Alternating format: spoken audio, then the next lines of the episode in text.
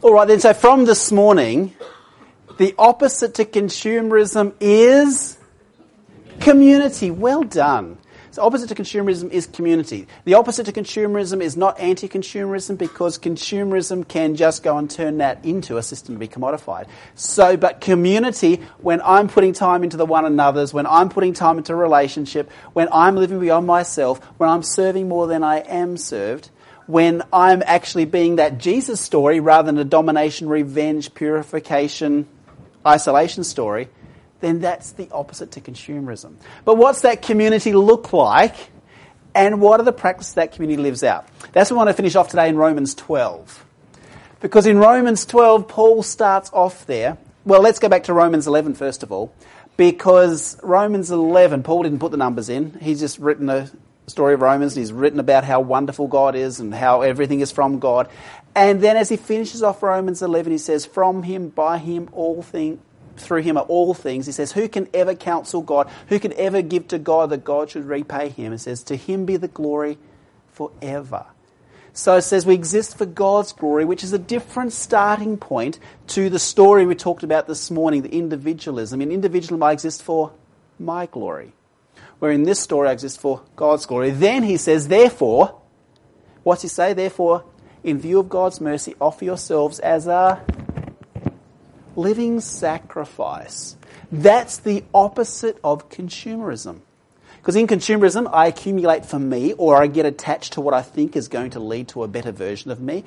In this story, a living sacrifice is about giving away. Jesus says you find your life when you lose it. But then what's this living sacrifice life look like? He says, therefore, I urge you, in view of God's mercy, offer yourselves as a living sacrifice. This is your spiritual act of worship. So he's saying we worship in all of our life. As we mentioned briefly this morning, the whole process of secularization, whether it be from enlightenment, whether it be from the way we've gone about putting together our individualism, the Industrial Revolution. There's a whole lot of things that join together that then take religion and put it on the margin of society. Where what Paul's saying is what we believe needs to impact all of life. I like how Eugene Peterson paraphrases the message in the Message Bible here, where he says, in all of your life, in your ordinary everyday life, you're eating, you're sleeping, you're going to work and walking around life, place that before God as an offering. He goes on to say, embracing what God does for you is the best you can do for Him. Then he says, don't become so well adjusted to your culture that you fit in without even thinking. Instead, fix your attention on Jesus, recognize what he wants from you, and unlike the world around you that's always dragging you down to its level of maturity, Christ brings out well formed attitudes in you. That's how the message paraphrases Romans 12 under 5. It's saying, we've got a choice. Either we get dragged down to this society's level of maturity and we fit in without even thinking. Reality is, those 3,000 messages a day can mold you into its way of thinking without without you having, if you're not intentional about it, that's where it's going to take you. It's going to say the best version of you is this commodified, consumable version. Whereas Paul's saying, and he's not directly writing about consumerism, but he is writing about empire stories that try and define us otherwise.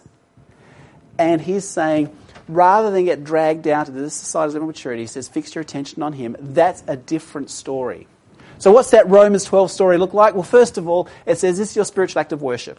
So this community that we've talked about today, and we've talked about how this community is not just a bunch of people to get together. We've talked about how a church is living out the Jesus story. We've talked about how churches, wherever you and I are, that's where church is. We've talked all about this Jesus story. It's about worship. Reality is you're going to worship something or somebody. When you walk out of here, you're going to be a worshipper. What's it going to be? Between this day and the day you breathe your last breath on this planet, you're going to give your life to something or somebody. It always does come back to being about worship.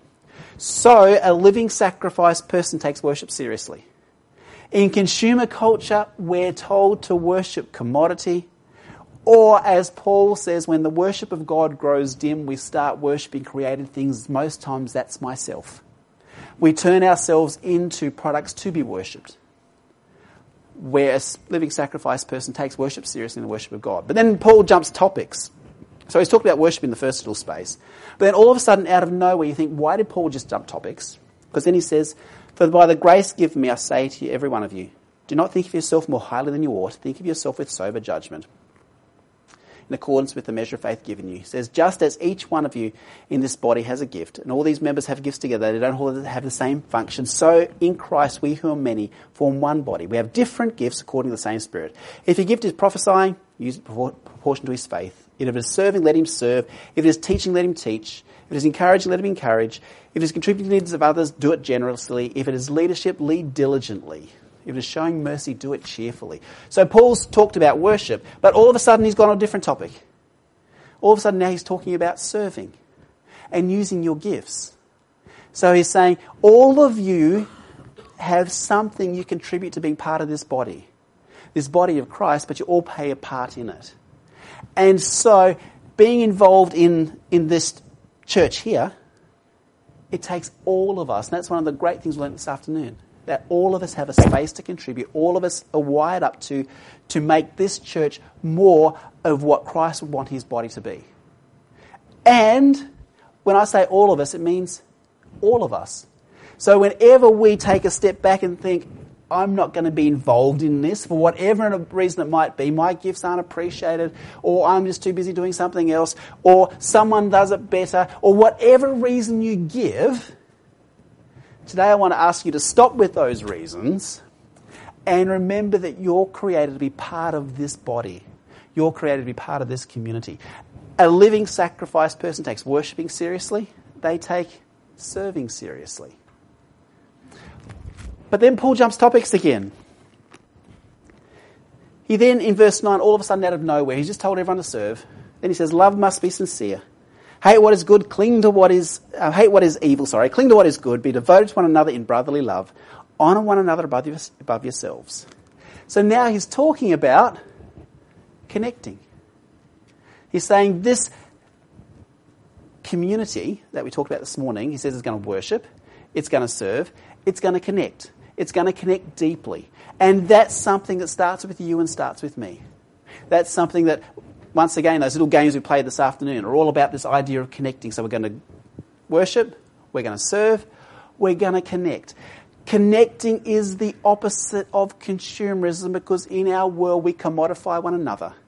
And in our world, it's easy for me to sum you up and think you're valuable to me to this extent. You exist for my happiness. And we treat people as commodities that exist for what you can do for me where Paul's saying, no, the one another's. And 86 times in Paul's writing, says, be devoted to one another, pray for one another, encourage one another, even admonish one another, but give your life into one another's. Paul does say over and over, people are this big deal. In consumer culture, people become another part of the whole production line. Or people become a commodity. Or when they're no longer part of the, what we'd see as a producible, useful part of society, what do we do? We put them away people aren't valued in consumer culture. People become valuable to only the extent that they can be marketable of themselves. Where Paul's saying, no, people are valuable, people are treasures. And together we make up this, this community. He changes topics again. So, what have we got so far? We've got worshipping, we've got serving, we've got connecting. What's he doing next?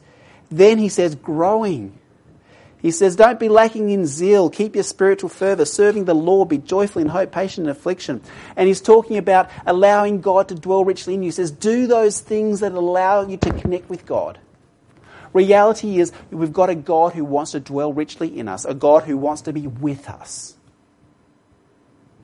The problem, other problem is, though, we've got a God who wants to be with us and says over and over in Scripture, I will be with you. Fear not, I am with you. When you walk through the valley, I will be with you. I knock at your heart's door. If you open up, I'll come in and be with you. All through Scripture, God says with, with, and with. However, with takes. What does being with take? Time. And time is something rushed, busy, consumer driven people don't have. In a world where time equals money, and we think that money is going to generate happiness, then we think that anything that takes our time takes our happiness. And so what suffers with that? Serve, serving suffers with that. Time with suffers with that, whether it's time with my wife or time with my kids or time with God. That is in our society, that seen, is seen as wasted time. It's not productive time.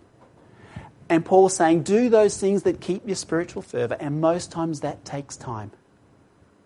Banjo Paterson, he wrote a poem called Clancy the Overflow, where he's writing about, he's writing about the streets of Sydney. And he talks about, he says, their pale faces daunt me as he said, they shoulder one another in a rush of nervous haste, and their stunted forms are beady, and their greedy eyes are weedy, because townsfolk have no time to grow. They have no time to waste. And he's writing that, well, at least 80 years ago. What about now? We don't have time to grow. He's not writing about spiritual growth so much, he's just writing as people. Whereas reality is, Paul's saying, living sacrifice people, they take time to worship, they serve, they connect, and they make space to grow. They allow God's word to dwell richly in them. They do those practices, whether that's prayer or Bible study or just go long walk along the beach, or whether it's what some of the one of those exercises today. We're talking about how people find God, and a few people told me in nature they see pictures of God, and so you do those things that keep deeply connected. Paul jumps topics again.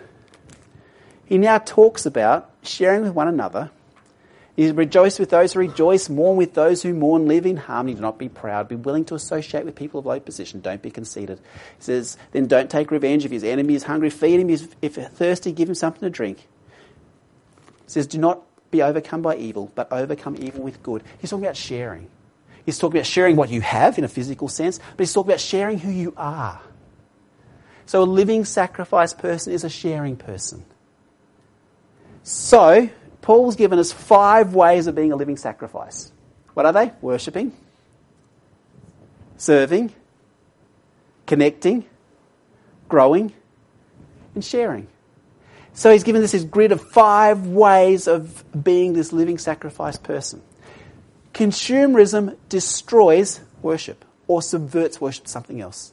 Consumerism tells me that you exist to serve me, I don't have to serve you. Consumerism is the opposite to connection. Because to consumerism destroys a relationship because a relationship is seen as commodifiable or a relationship is seen something that takes my time. Consumerism is the opposite to this introspective growth time. And consumerism certainly doesn't make space for sharing because that's a living beyond myself thing. But Paul says these are the five things that life's all about. So guess what the church is on this planet for? And this morning I was telling you that church is the revolution. Church is this community. So the church exists to do five things. Any idea what these five things are? Worshipping, serving, growing, connecting, sharing. Just out of curiosity, if you read descriptions of heaven, what we're going to be doing, doing in heaven, it talks about five things. Guess what they are?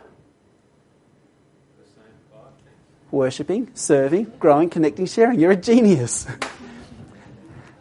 And it's true. For in heaven, we're going to be worshipping. We read these incredible scenes of worship. It talks about deep connection. The whole idea of heaven is to restore that community that sin destroys. It talks about growing the themes of salvation. Are study for eternity. We're going to be always understanding how incredible God is and why God chooses to love us. We'll never quite get that figured out. We're going to be always exploring more depths of God's character. So in heaven, we're doing the worshipping, serving, growing, connecting, sharing. And when Paul says, live now like you will in heaven, then you can be that worshipping, growing, serving, connecting, sharing community now. If you were to look at what the Sabbath's all about, why do we take a break from consumerism? Why do we take a break where time doesn't equal money? Why do we take a break from this commodified form of life where we don't have to go to work and earn more money, where we don't have to try and achieve other goals, where we put aside this whole idea of commodified advertising, we take a break from the telling in the shops. Why do we do that? There's five reasons. Take a wild guess. We join together for worship, for serving, growing, connecting, and sharing. The church is on this planet to worship, serve, grow, connect, share. You're on this planet to worship, serve, grow, connect, share. This morning topic Roy gave me is why is church so important? It's important because unless you're involved in church, you're missing out on life. Because life is growing, serving, connecting, sharing, worshipping. And you don't do all that by yourself. You do that together. That's all the one another's. And if you're not involved in vital church community, you're missing out on being what you're wired up for. And one day you might sit in this old age home and you might be a winner on this whole monopoly game of life. You might have a huge bank account and you might be able to pin your stars up and say, I've done such good things. But guess what? You might sit there and reflect on passionate prayers you never prayed. A church community you never used your gifts in. A world of desperate need that you never made any difference in. Spiritual gifts that you never deployed. Friendships that you never developed. Marriages that never reached intimacy that they could have. Kids that grew up just way too quickly. The danger is consumerism subverts me to a different form of life. It's a mediocre form of life. It's a form of life that has me chasing the wrong grid and has me going around for months and months and years and years until finally I'll sit there and go, I've given my life to something that didn't stack up. I have all this. What's the matter if you gain the whole world? What if I win this consumer game really well and I own everything? What's it matter if I lose my own soul. You can gain the whole world and you can miss out on living what life was meant to, and that's being a growing, serving, connecting, sharing, worshipping community. And that's what you get to do together. And this is, this is the joy of what we've, what's been happening this afternoon. When we've been playing all these games, it is what church is because church isn't about let's turn up for a service. Church is let's be a worshipping, growing, serving, connecting, sharing community. And let's give our life to what matters. And if you're giving your life to that different grid, I'm asking you this afternoon to reconsider and think what's it look like to be a growing, serving, connecting, sharing, worshipping person, not just when we're here on a Sabbath, but in all of life, how we live life with different glasses, how we are that salt, we are that light, how wherever we are, that's where church is. And we're still going to buy, we're still going to consume, we're going to wear clothes, we're going to buy a car, but we're going to do it different classes on. We're not going to find our self identity in those products because our identity belongs to someone else. And we're going to be worshipping, growing, serving, sharing, connecting communities. Why do I think that's important? Because that's what's going to stack up. And it's, it sounds like a selfish thing that one day in the old age home I'm going to sit there and see that this all mattered, but it's what matters for eternity.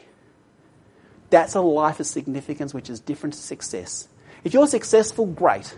If you're not successful, great. Whatever by this world's definition of success, but significance matters for now and for eternity because significance is living lives that matter. And a significant life is one that grows, serves, connects, shares, worships, and invests deeply into community and deeply into people. That's what consumerism destroys. Consumerism just subverts Christianity into a branded, consumable product. Some, some consumerism turns God into a commodity that exists to give me more stuff.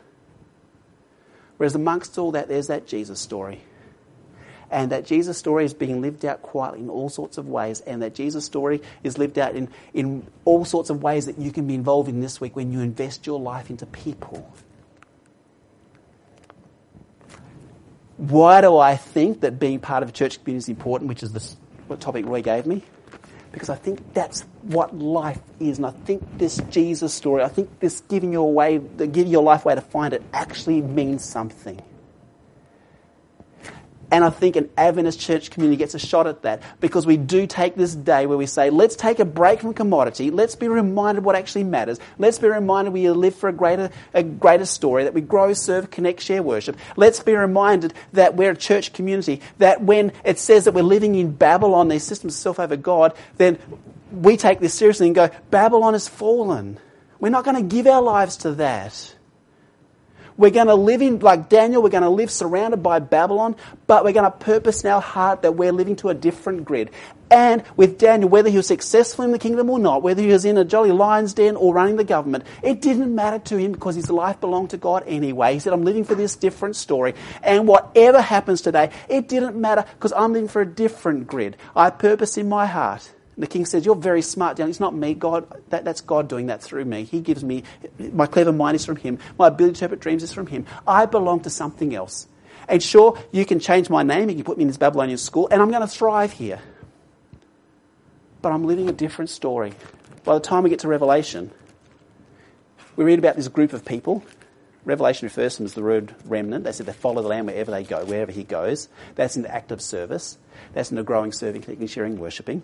It talks about seven churches, and it says things that are good about those churches and things that aren't. They're all about growing, serving, connecting, sharing, worshipping. But by the time you get to Revelation 13, where it's talking about, sorry, Revelation 14, verse 6, it's talking about these three angels. There's three angels. The first one's talking about worship. And it's saying, don't be, don't be subverted into worshipping the wrong grid. Worship Him who made heavens and earth. You and I get called to be a, a group of people who restore the worship of God. It says Babylon has fallen. These systems of self over God, they don't stack up. We get to tell a world that there's a different way to do this. Then it talks about this mark of the beast thing. And it's referring to this number that in 2 Kings 10.7, you find out where, where Solomon, who's the wisest guy who ever lived, supposedly, and he he's accumulating well, he's giving glory to God, but then he starts thinking, it's about me, and this queen comes to visit him, and he doesn't tell her about God. He says, look at my chariots, look at my fineries, look at my armaments, look at my gold. Prophet comes to visit him and says, the weight of your gold is 666. What had happened? He had lost his way, subverted the worship of God, brought it to himself, and a number gets applied to him that's so lost its way that it's now working against God. You and I get to live in a time where it says there's an angel, there's a warning that don't give, don't be subverted by something else. Keep your keep your attention on on worshiping God over self. And it talks about in Revelation there's going to be a, a group of people who at a ter- time in, church, in, in the world's history are going to be living out God's community and showing the world what happens when a group of people do, life His way and calling people out of Babylon into that community. And guess who that is in the middle of Melbourne?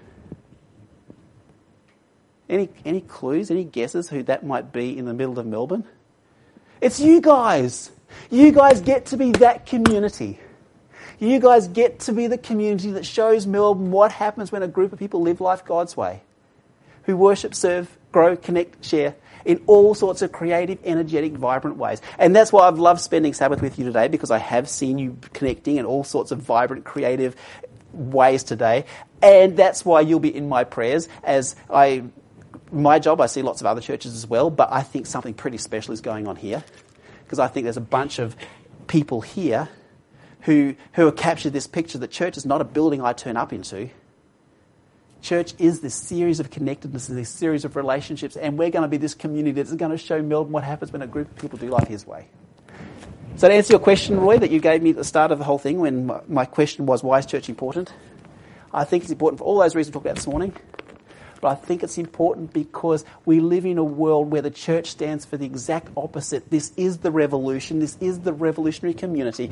And it is the object of God's supreme regard, it is His body. It's all those wonderful things, but it's made up of you. And at this time in Earth's history, this group of people sitting in this room is called to show Melbourne the Jesus story. So may you grow and serve and connect and share and worship in all sorts of creative ways.